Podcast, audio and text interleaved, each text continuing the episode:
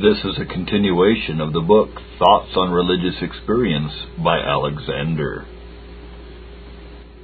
The Christian is a soldier and must expect to encounter enemies and to engage in many a severe conflict. The young convert may well be likened to a raw recruit just enlisted. He feels joyous and strong, full of hope and full of courage. When the veteran Christian warns him of coming dangers and formidable enemies, and endeavors to impress on his mind a sense of his weakness and helplessness without divine aid, he does not understand what he says. He apprehends no dangers or enemies which he is not ready to face, and is ready to think that the aged disciples with whom he converses have been deficient in courage and skill, or have met with obstacles which are now removed out of the way. He views the contest of which they speak as the young soldier does the field of battle at a distance, while he is enjoying his bounty money and marches about with a conscious exultation on account of his military insignia and animated with martial music. The young Christian is commonly treated by his Lord with peculiar tenderness. He is like the babe dandled on the knee and exposed to no hardship. His frames are lively and often joyous, and he lives too much upon them. His love to the Savior and to the saints is fresh and fervent, and his religious zeal, though not well regulated by knowledge, is ardent. He often puts older disciples to the blush by the warmth of his affections and his alacrity in the service of his Redeemer. And it is well if he does not sometimes indulge a censorious spirit in judging those who have been long exercised in the spiritual life. This is indeed the season of his first love, which began to flow in the day of his espousals, and though occasionally dark clouds intercept his views, these are soon forgotten when the clear sunshine breaks forth to cheer him on his way. During this period, he delights in social exercises, especially in communion with those of his own age, and in prayer and in praise and spiritual conversation, his heart is lifted up to heaven, and he longs for the time when he may join the songs of the upper temple. But ere long the scene changes. Gradually the glow of fervent affection subsides.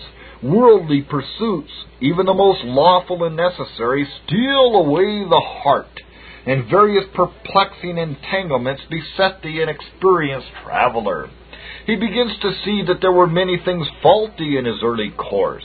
He blames his own weakness or enthusiasm, and in avoiding one extreme, he easily falls into the opposite, to which human nature has a strong bias. He enters into more intercourse with the world, and of course imbibes insensibly some portion of its spirit. This has a deadening effect on his religious feelings, and his devotions are less fervent and less punctual, and far more interrupted with vain wandering thoughts than before. He is apt to fall into a hasty or formal attendance on the daily duties of the closet, and a little matter will sometimes lead him to neglect these precious seasons of grace. A strange forgetfulness of the presence of God and of His accountableness for every thought, word, and action seizes upon him. Close self examination becomes painful, and when attempted, is unsuccessful. New evils begin to appear springing up in the heart before he is aware, the imagination is filled with sensual imagery, which affording carnal pleasure, the train of his thoughts is with difficulty changed. A want of prompt resolution is often the occasion of much guilt and much unhappiness. Pride is sure to lift its head when God is out of view, and it is wonderful how this and kindred evils will get possession and grow so as to be visible to others while the person himself is not aware of the disease. Anger, impatience, fretfulness, envy, undue indulgence of the appetites, love of riches, fondness for dress and show, the love of ease, aversion to spiritual duties, with numerous similar and nameless evils, are now bred in the heart, and come forth to annoy and retard the Christian in his course. His pride makes him unwilling to open his ear to friendly and fraternal reproof. Such words fall heavily on him and wound his morbid sensibility, so that a conflict takes place between a sense of duty and unmortified pride. He inwardly feels that the rebuke of a brother is just and should be improved to the amendment of the evil pointed out, but pride cannot brook the thought of being exposed and humbled, and he tries to find something in the matter of the rebuke which can be censored, or suspicion will ascribe it to a bad motive. If, in this spiritual conflict, pride should gain the victory, alas, how much sin follows in its train resentment towards a kind brother, hypocrisy in concealing the real dictates of conscience, and approbation of the inner man, and a neglect of all efforts at improvement. The person thus circumstanced is instinctively led to endeavor to persuade himself that he has done right. Still, however, the language of his better part is that of self condemnation, but he hushes it up and assumes an air of innocence and boldness, and thus a spirit is grieved. Who can describe the trains of evil which ensue on one defeat of this kind? The mind becomes dark and desolate. Communion with God is interrupted, and a course of backsliding commences, which sometimes goes on for years, and then the wanderer is not arrested and brought back without chastisement. In such cases, the judgments of God against his own straying children are fearful. And if any who have thus declined experience them not, it is because they are not children. For what son is he whom the Father chasteneth not? Worldly prosperity has ever been found an unfavorable soil for the growth of piety. It blinds the mind to spiritual and eternal things, dries up the spirit of prayer, fosters pride and ambition, furnishes the appropriate food to covetousness, and leads to a sinful conformity to the spirit, maxims, fashions of the world. Some few have been enabled to pass this ordeal without serious injury and have come forth like the three children from Nebuchadnezzar's furnace, without the smell of fire on their garments. But this could not have been unless the Son of Man had been with them. Such persons use all their health, influence, and wealth in promoting the kingdom of Christ, but generally, God in mercy refuses to give worldly prosperity to His children. He has chosen the poor of this world, rich in faith. That is, He has commonly chosen poverty as the safest condition for His children. His are an afflicted and poor people, and they shall trust in the name of the Lord. But the poor have their conflicts and temptations as well as the rich. They are continually tempted to discontent, to envy at the prosperity of the rich, sometimes to use unlawful means to satisfy their wants. On account of the dangers of both these conditions, Agur prayed, Give me neither poverty nor riches. Feed me with food convenient for me, lest I be full and deny thee, and say, Who is the Lord? or lest I be poor and steal and take the name of my God in vain. But in whatever state providence has placed us, we should therewith be content. Certainly, when Christians make haste to be rich, they are not governed by the wisdom which comes from above. No wonder that they pierce themselves through with many sorrows and are often in danger of eternal perdition. If we sought wealth from no other motive but to use it for God's glory, it would do us no harm. For this principle would regulate the pursuit, so that it would not be detrimental to the kingdom of God within us. The enemies of the Christian have been commonly divided into three classes the world, the flesh, and the devil. But though these may be conceived of and spoken of separately, they resist a Christian soldier by their combined powers. The devil is the agent. The world furnishes a bait or the object of temptation, and the flesh, or our own corrupt nature, is a subject on which the temptation operates. Sometimes, indeed, Satan injects his fiery darts enkindled in hell to frighten a timid soul and drive it to despair.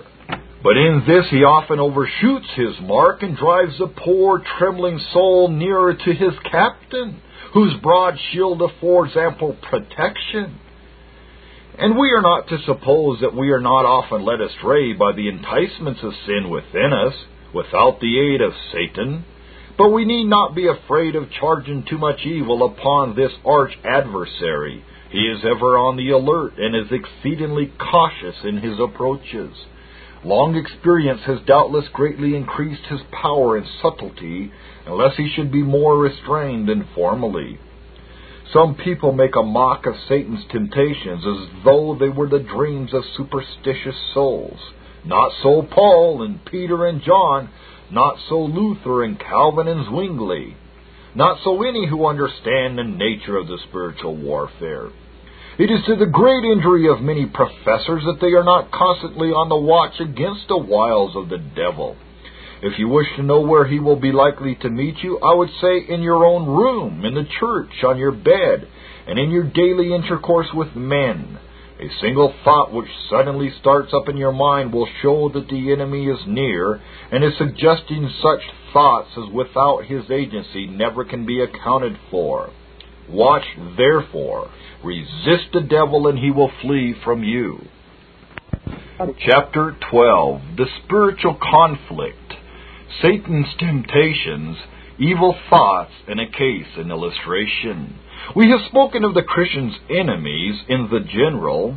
It is now intended to enter into a more particular view of the conflict which is experienced by the pilgrim to Zion. Swarms of vain thoughts may be reckoned among the first and most constant enemies of the servant of God. The mind of man is like a fountain which is continually sending forth streams. There is not a moment of our waking time when the rational soul is entirely quiescent. How it may be in our sleeping hours, this is not the place to inquire, as we are not in that state engaged in this warfare. Perhaps this is saying too much. I believe that sin may be committed in sleep, for there is often a deliberate choice of evil after a struggle between a sense of duty and an inclination to sin. And often the same vain and impure thoughts which were too much indulged in waking hours infest us when asleep, and may find much readier entertainment than when we have all our senses about us. It is difficult, indeed, to say when moral agency is suspended, so as to render the person inculpable for his volitions. And many know that they consent to temptations in sleep when they abhor the evil as soon as they are awake. And in other cases, inclination is indulged where there is not the least sense of the moral turpitude of the act. But in some cases, persons in sleep consent to sin with a clear apprehension of the evil of the things to which they consent. Here there must be some guilt, for if there was not an evil nature prone to iniquity, such volitions would not take place. Two things are in our power, and these we should do. First, to avoid evil thoughts and such pampering of the body as has a tendency to pollute our dreams, and secondly, to pray to God to preserve us from evil thoughts even in sleep. Particularly, we should pray to be delivered from the influence of Satan during our sleeping hours. Andrew Baxter, in his inquiry into the nature of the human soul, is of opinion that dreams can in no way be accounted for, but by the agency of other spirits acting on ours. While I do not adopt this theory of dreaming, I am inclined to believe that, somehow or other, both good and evil spirits have access to our minds in sleep. They actually seem to hold conversation with us and suggest things of which we had never thought before. To return from this digression, it may be safely asserted that no human mind in this world is free from the incursion of vain thoughts. The proportion of such thoughts depends on the circumstances of the individual and the degree of spirituality and self government to which he has attained. The question very naturally arises here is a mere occurrence of vain or wicked thoughts sinful? This is a nice question in casuistry, and should not be answered inconsiderately. It is said in Scripture, the thought of foolishness is sin. But by thought in this place we should probably understand intention. The wise man would teach that sin may be committed in the mind without any external act a doctrine abundantly taught in other parts of Holy Writ. Or we may understand it to mean that when thoughts of evil are entertained and cherished in the mind, there is sin. But as our thoughts are often entirely involuntary, arising from what we know not, it cannot be that every conception of a thing wrong is itself sinful. If I conceive of another person stealing, or murdering, or committing adultery, if my mind abhors the deed, the mind is not thereby polluted. Thoughts may not in themselves be sinful, and yet they may become so if they feel and occupy the mind to the exclusion of better thoughts.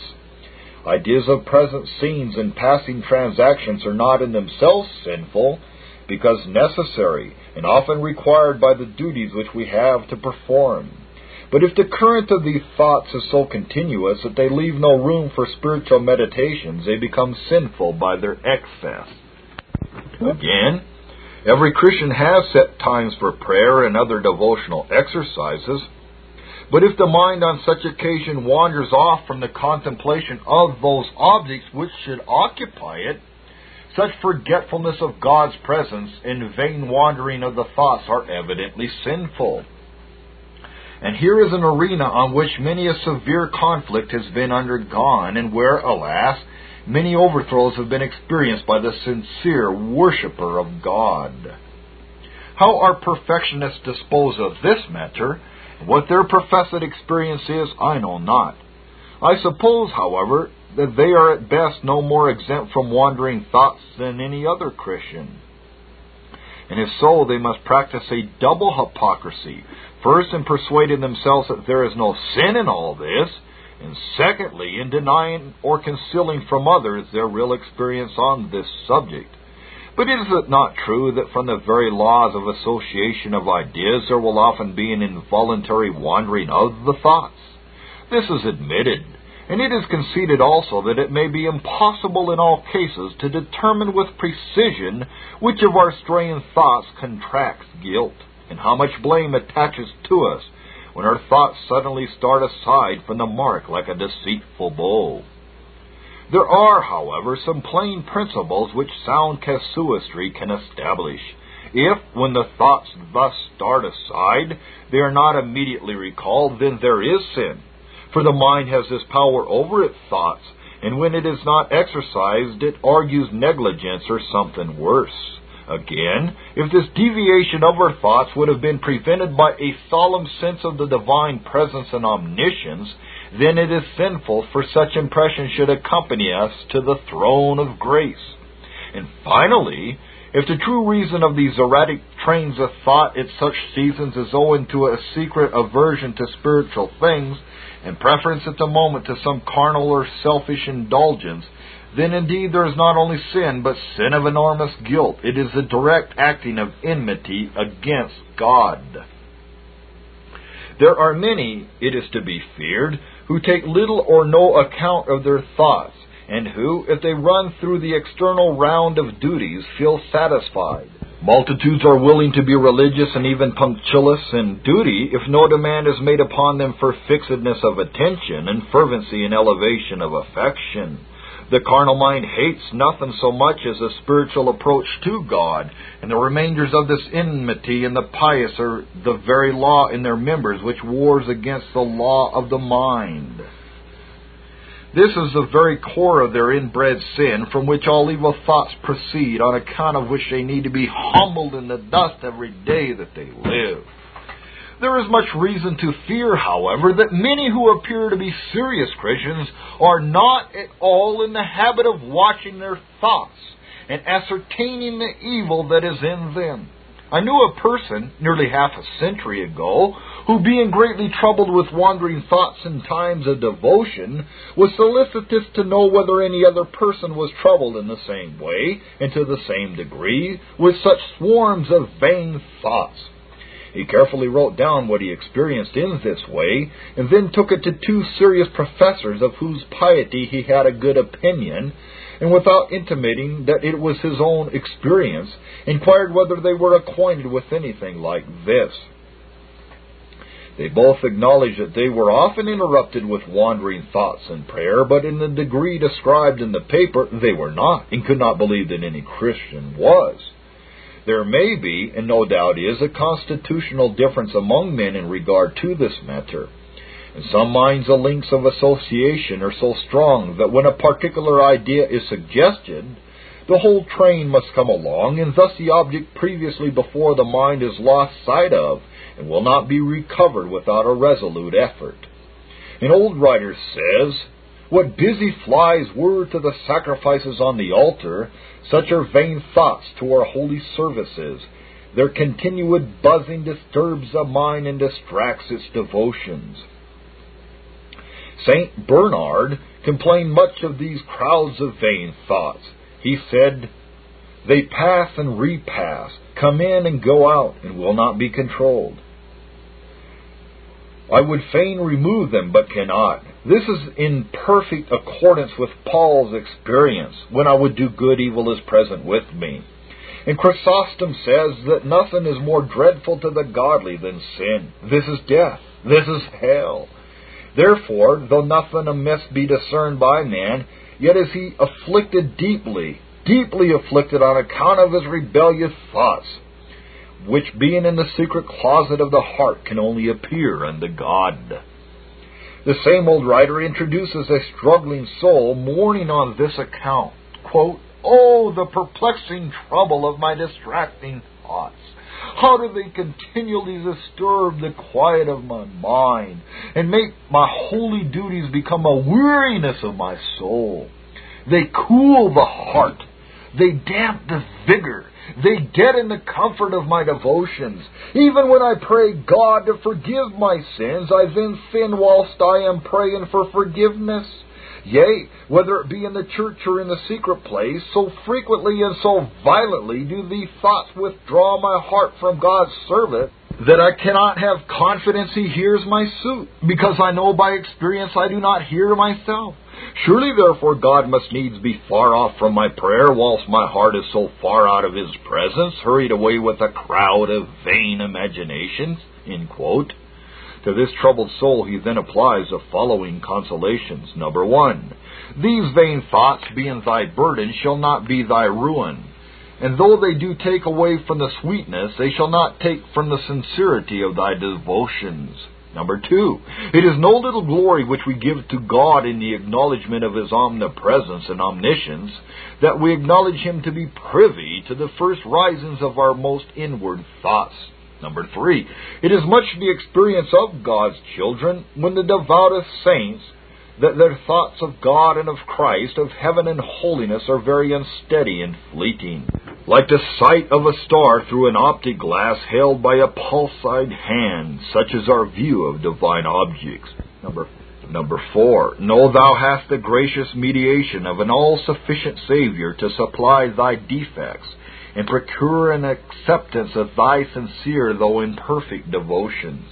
Number five, if thou hast the gracious mediation of an all sufficient Saviour to supply thy defects, so hast thou the strengthening power of his Holy Spirit to help thy infirmities, which strength is made perfect in weakness. When thou art emptied, it shall fill thee. When thou art stumbled, it shall raise thee. The experience of God's saints will tell thee that they have long languished under this cross of vain thoughts Yet after long conflict have obtained a joyful conquest, and from mourning doves have become mounting eagles. The conflict with vain and wandering thoughts is common to all Christians, and is a subject of their frequent and deep lamentations. But there are other conflicts which seem to be peculiar to some of God's children, or are experienced in a much greater degree by some than others. These arise from horribly wicked thoughts, blasphemous, atheistical, or abominably impure, which are injected with a power which the soul cannot resist, and sometimes continues to rise in such thick succession that the mind can scarcely be said to ever be entirely free from them. I have known persons of consistent piety and sound intellect who have been infested with the continual incursion of such thoughts for weeks and months together so that they had no rest during their waking hours, and even their sleep was disturbed with frightful dreams. Whilst thus harassed, they had no composure to attend on religious duties. When they attempted to pray, Satan was present with his terrific suggestions, and when they presented themselves with God's people in his house, they found no comfort there, for the thought was continually introduced into their minds that there was no truth in the Bible or in any other of its or in any of its doctrines. And it is full of wonder what new and unthought of forms of blasphemy and infidelity do in such cases arise, so that the ideas which occupy their minds are often inexpressible and indeed not fit to be expressed in words. These may be emphatically called the fiery darts of the wicked one. They may be compared to balls or brands of fire cast into a house full of combustibles. The object of the enemy by such assaults is to perplex and harass a child of God, drive him to despair.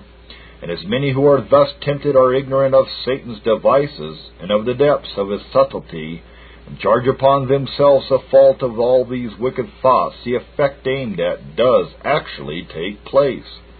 The tempted, harassed soul is not only distressed above measure, but for a season is actually cast down to the borders of despair. We know of no affliction in this life which is more intolerable than such a state of temptation when continued long. No doubt it is true that there are certain states of the physical system which favor the effect of these temptations, but this does not prove that these thoughts do not proceed from Satan. This arch fiend is deeply versed in the physiology of human nature, and wherever he discovers a weak point, there he makes his assault. The melancholic and persons wasted and weakened with excessive grief are peculiarly susceptible of injury from such temptations, as is that class of doubting, mourning Christians who are forever disposed to look on the dark side of the picture and who are wont to write bitter things against themselves. On uninstructed minds, the effect often is to induce the belief that they have sinned the sin unto death by blaspheming the Holy Ghost, or that they have sinned beyond the reach of mercy, and that God has abandoned them to be a prey to sin and Satan. But it is not upon ignorant, weak, and diseased persons only that these furious assaults are made. Such a man as Luther was in frequent conflicts of this kind, and he was so persuaded that these were the temptations of the devil that he speaks of his presence with as much confidence as if he had seen him by his own side. A friend of the writer was for months so harassed by these fiery darts of the wicked one that I never saw any human being in a more pitiable condition of extreme suffering. And although there was no intermission during his waking hours, there were seasons when these blasphemous suggestions were injected with peculiar and terrifying violence. Knowing this person to be discreet as well as pious, I requested by letter some account of this dreadful state of mind, if there was a freedom to make the communication.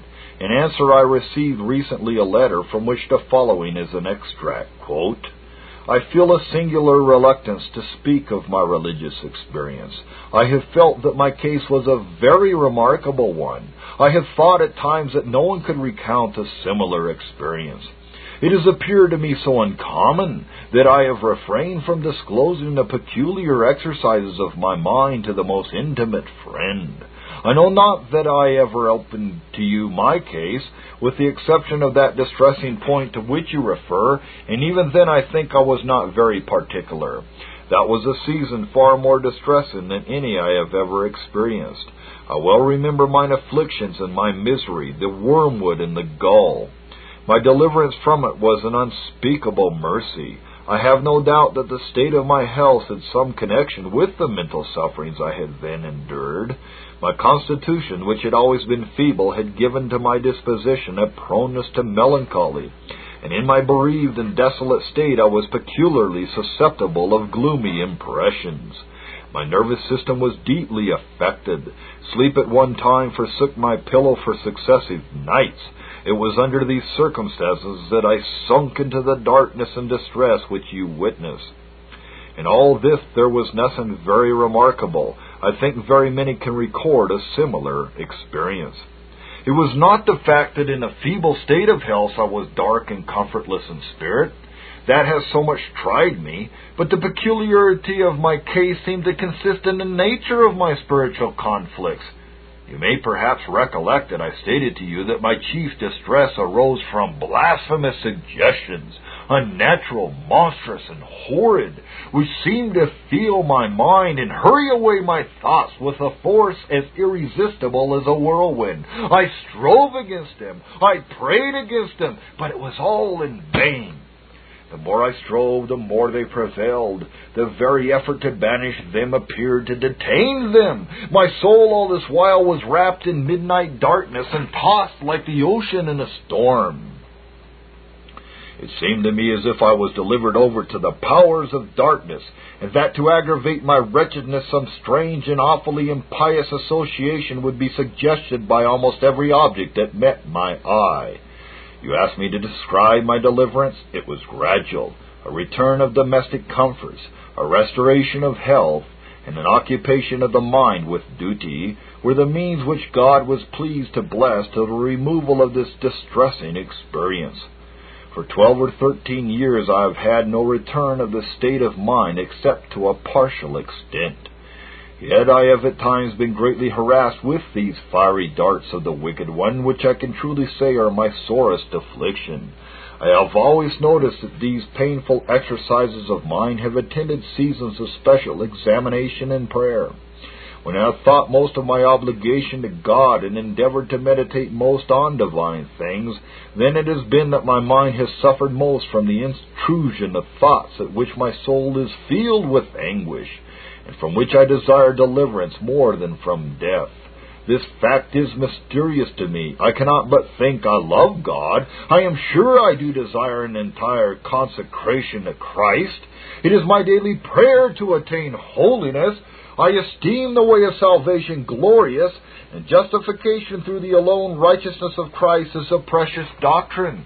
But did ever any Christian experience such trials is a question which I am ready often to ask. I know of no uninspired writers that have come nearer a description of what I have experienced in Bunyan and Newton. The hymn of the latter, commencing with, I asked the Lord that I might grow, contains many thoughts remarkably accordant with my experience. You see, I have nothing to relate that is instructive or cheering, and yet I sometimes feel thankful for the terrible conflicts which I endure, for there is nothing which so constantly drives me to a throne of grace Nothing that strips me so entirely of self dependence and creates within me such longing after holiness. I am much inclined to think that Satan is far less dangerous when he comes as a roaring lion and frightens the soul with his horrid blasphemies than when he transforms himself into an angel of light and seduces our affections gradually and secretly away from God and attaches them sinfully to the world. P.S. The most discouraging fact in all my experience has been what I've already alluded to, the rushing in of a tide of unutterably impious thoughts or imaginations at a time when I have sought the most elevated and glorious views of God, breaking up my peace and comfort when I have tried to fix my mind most intently on spiritual objects. Is the onset of the enemy to drive one from a close communion with God, or is it to be traced to a law of association recalling past experiences? If I had more confidence in my religious experience, I think I could suggest many thoughts that might be useful to Christians under temptation, and especially when suffering under certain physical disorders. One thing I am free to say youthful occupation is essential to the restoration and peace of some minds. Many other eminent servants of God have experienced in various forms the same conflicts with the great adversary, and when we describe these temptations as not infrequent in the experience of the children of God, we do not speak without authority. Paul says, For we wrestle not against flesh and blood, but against principalities, against powers, against the rulers of the darkness of this world, against spiritual wickedness in high places. From this passage, it is evident that our spiritual foes are numerous and powerful, and that the believer's conflict with them is violent. It is a wrestling or a contention which requires them to put forth all their strength and to exercise all their skill. Therefore it was that the apostle, who was himself engaged in this conflict, urges it upon Christians to put on the panoply of God. Against such enemies, armor, offensive and defensive, is requisite. And blessed be God, there is an armory from which such armor may be drawn. Hear Paul's enumeration of the several parts of this panoply the girdle of truth, the breastplate of righteousness, sandals of gospel peace, the shield of faith.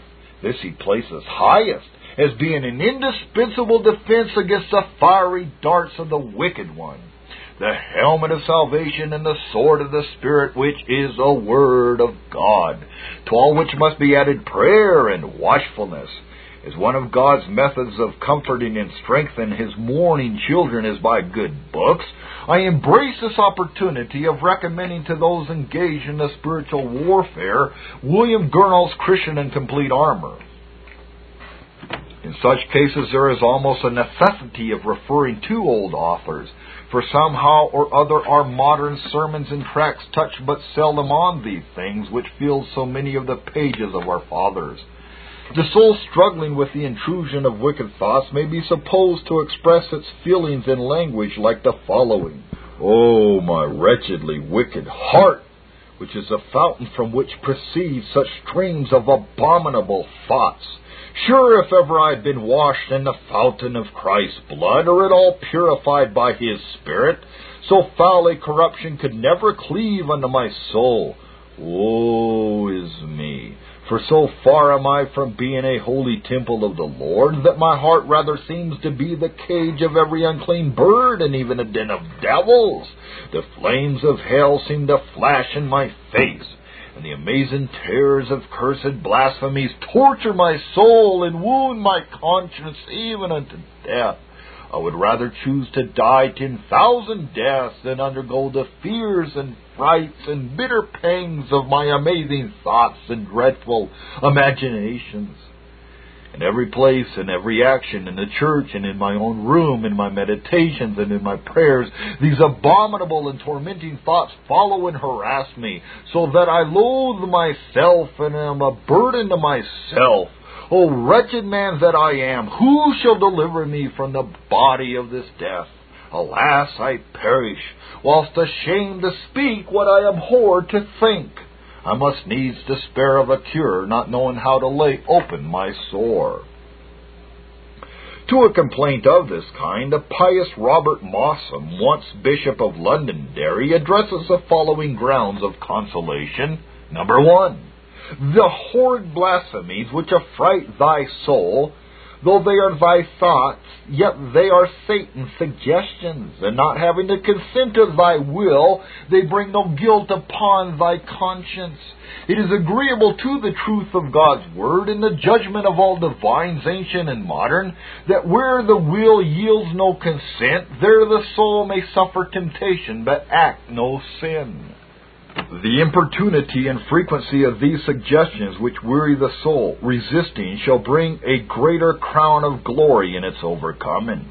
True it is that he that is born of God keepeth himself, that wicked one toucheth him not. But how touches him not? Is it meant of wicked temptations? No, sure, but of wilful transgressions. He touches him not so as to leave the impress of sin and guilt upon the soul, it is no sin to be tempted, for Christ our Lord and Savior was tempted, but without sin. To admit the temptation with allowance or delight, that is sin.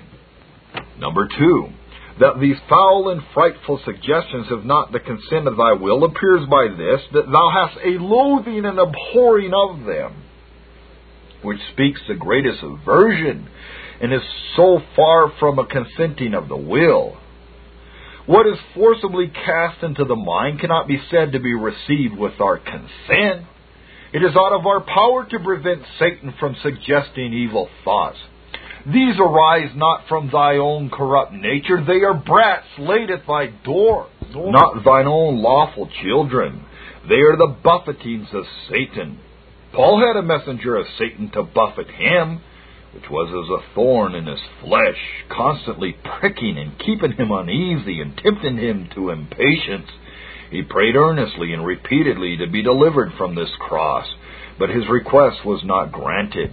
Yet he received an answer more gracious and beneficial than the removal of the thorn would have been, for the Lord said unto him, My grace is sufficient for thee. The heart assailed by Satan is like a city besieged within, which there lie concealed many traitors who, as far as they dare, will give encouragement and aid to the enemy without. This creates a chief difficulty in the case of many temptations for although there is not a full consent or a prevailing willingness, yet there is something which too much concurs with the temptation, except in shocking blasphemies which fill the soul with terror. The soul afflicted with these temptations is apt to think its case singular. It is ready to exclaim, Never were any of God's children in this condition. It must be some strange corruption which induces the enemy thus to assault me and some awful displeasure of God towards me, which makes him permit such a temptation. To which it may be replied, afflictions of this kind are no new thing, that with the real children of God. Such cases are not uncommon in every age and occur in the pastoral experience of every faithful minister. Some persons have for years been so afflicted with these temptations that they have pined away and have been brought near the gates of death these two persons of no ordinary piety. Take then the following directions. Number one, learn to discriminate between the temptations and the sin of temptation. Number two, examine with care what transgressions may have occasioned this sore affliction. Number three, humble yourself before God with fasting and prayer, and supplicate the throne of grace to obtain the mercy of God through the merits of thy Savior for the full and free pardon of whatever sin has occasioned these temptations. Beseech God to rebuke Satan, and then make an unreserved resignation of thyself into the hands of Jesus, the great shepherd of the flock, that he may keep thee as a tender lamb from the paw and teeth of the roaring lion. Number four, if still these thoughts intrude, turn thy mind quickly away from them. They are most effectually subdued by neglect. Number five, O thou afflicted, tossed with tempest and not comforted, act as children do with their parents when they see anything frightful. They cling closer and hold faster. So do thou with thy God and Savior. Satan's aim is to drive thee from God into some desperate conclusions, or into some ruinous act. But thou mayest disappoint this subtle adversary by running to Christ as thy refuge and cleaving to him with humble believing confidence. And when Satan sees this, he will soon cease from the violence of his temptations. When the devil has left thee, angels will come and minister unto thee, especially the angel of the covenant, Christ Jesus. He shall rejoice thy soul with the quickening graces and cheering comforts of his Spirit. This Reformation audio track is a production of Still Waters Revival Books. SWRB makes thousands of classic Reformation resources available, free and for sale, in audio, video, and printed formats. Our many free resources, as well as our complete mail order catalog, containing thousands of classic and contemporary Puritan and Reformed books, tapes, and videos at great discounts, is on the web at www.swrb.com.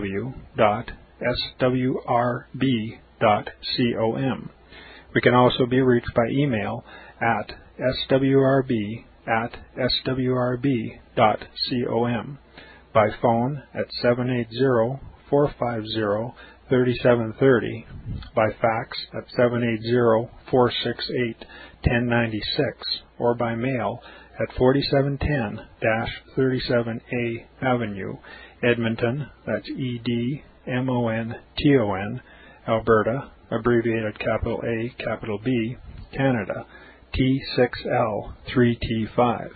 You may also request a free printed catalog. And remember that John Calvin, in defending the Reformation's regulative principle of worship, or what is sometimes called the scriptural law of worship, commenting on the words of God, which I commanded them not, neither came into my heart, from his commentary on Jeremiah 7:31 writes, God here cuts off from men every occasion for making evasions, since he condemns by this one phrase, I have not commanded them, whatever the Jews devised. There is then no other argument needed to condemn superstitions than that they are not commanded by God. For when men allow themselves to worship God according to their own fancies, and attend not to his commands, they pervert true religion. And if this principle was adopted by the papists, all those fictitious modes of worship in which they absurdly exercise themselves would fall to the ground. It is indeed a horrible thing for the papists to seek to discharge their duties towards God by performing their own superstitions. There is an immense number of them, as it is well known, and as it manifestly appears. Were they to admit this principle, that we cannot rightly worship God except by obeying His word, they would be delivered from their deep abyss of error. The prophet's words, then, are very important when he says that God had commanded no such thing, and that it never came to his mind, as though he had said that men assume too much wisdom when they devise what he never required, nay, what he never knew.